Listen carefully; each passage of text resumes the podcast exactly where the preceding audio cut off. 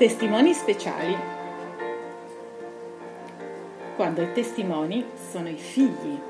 Ci sono casi particolari in cui i testimoni degli sposi sono proprio i figli di uno o di entrambi gli sposi.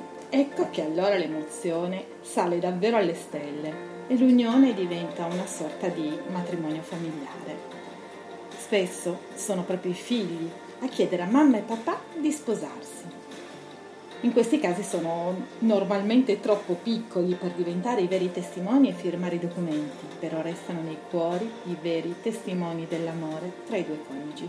Eccoli così apparire come chi invita il matrimonio di mamma e papà, incedere insieme a uno dei due, magari vestiti come piccoli sposi in miniatura, portare le fedi, avere un posto d'onore in prima fila e sedere al tavolo con i genitori. Poco importa se siano i figli di uno o di entrambi, quando il rapporto che si instaura è così bello e forte da far diventare l'unione familiare, un sigillo d'amore con testimoni unici. Io e il mio ex marito abbiamo scelto proprio i nostri figli come testimoni per le nostre seconde nozze, che per una serie di strane coincidenze si sono celebrate a una sola settimana di distanza. In questi casi i riti civili e quelli simbolici sono perfetti perché lasciano la possibilità di creare promesse su misura che includano tutti, figli compresi.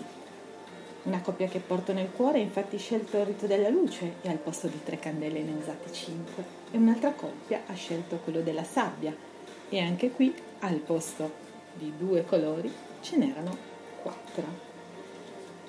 I figli in questo caso testimoniano l'unione di questi meravigliosi matrimoni familiari.